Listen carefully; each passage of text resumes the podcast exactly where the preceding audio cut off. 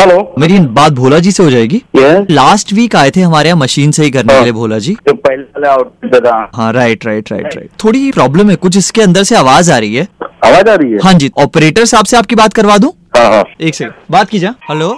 हाँ जी नमस्कार कौन बात कर रहे मैं बोल रहा हूँ संतोष हैं हाँ संतोष जी बताइए इसके अंदर से है ना कल रात से थोड़ा आवाज आ रहा है लेकिन किस किस्म का आवाज आ रहा एक सेकंड में आपको आवाज सुना दूं ये फ्रिज से है हम्म, हम्म। चालू कर दे एक बार अरे तो वहाँ से लगा ले पीछे से बटन पूरा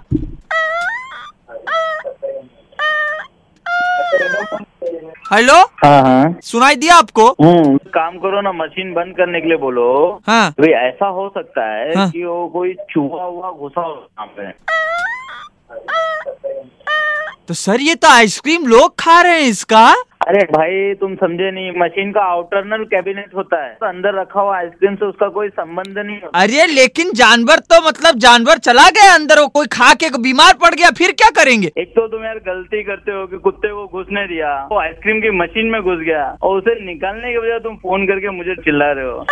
ये आदमी आइसक्रीम खा रहे मर रहे जी रहे कुछ पता नहीं तो उंगली मत करो मशीन को एक काम करो कुमार सर को जरा फोन दो अरे वो बाहर गए हैं। सर अभी आप निपटाइए यार बताओ क्या करें यार इसका तो मैं आपको बता रहा हूँ लेकिन आप इतना ओवर एक्साइटेड हो रहे हैं कि उस चीज का डर है या तो उसके अंदर जो जानवर और दूसरा इलेक्ट्रिसिटी हाँ। वो दोनों ही आपको नहीं पहचानते ये फोन पर बोल रहे हैं हमें पहचानेंगे नहीं इतना चिल्लाने की क्या बात है इसमें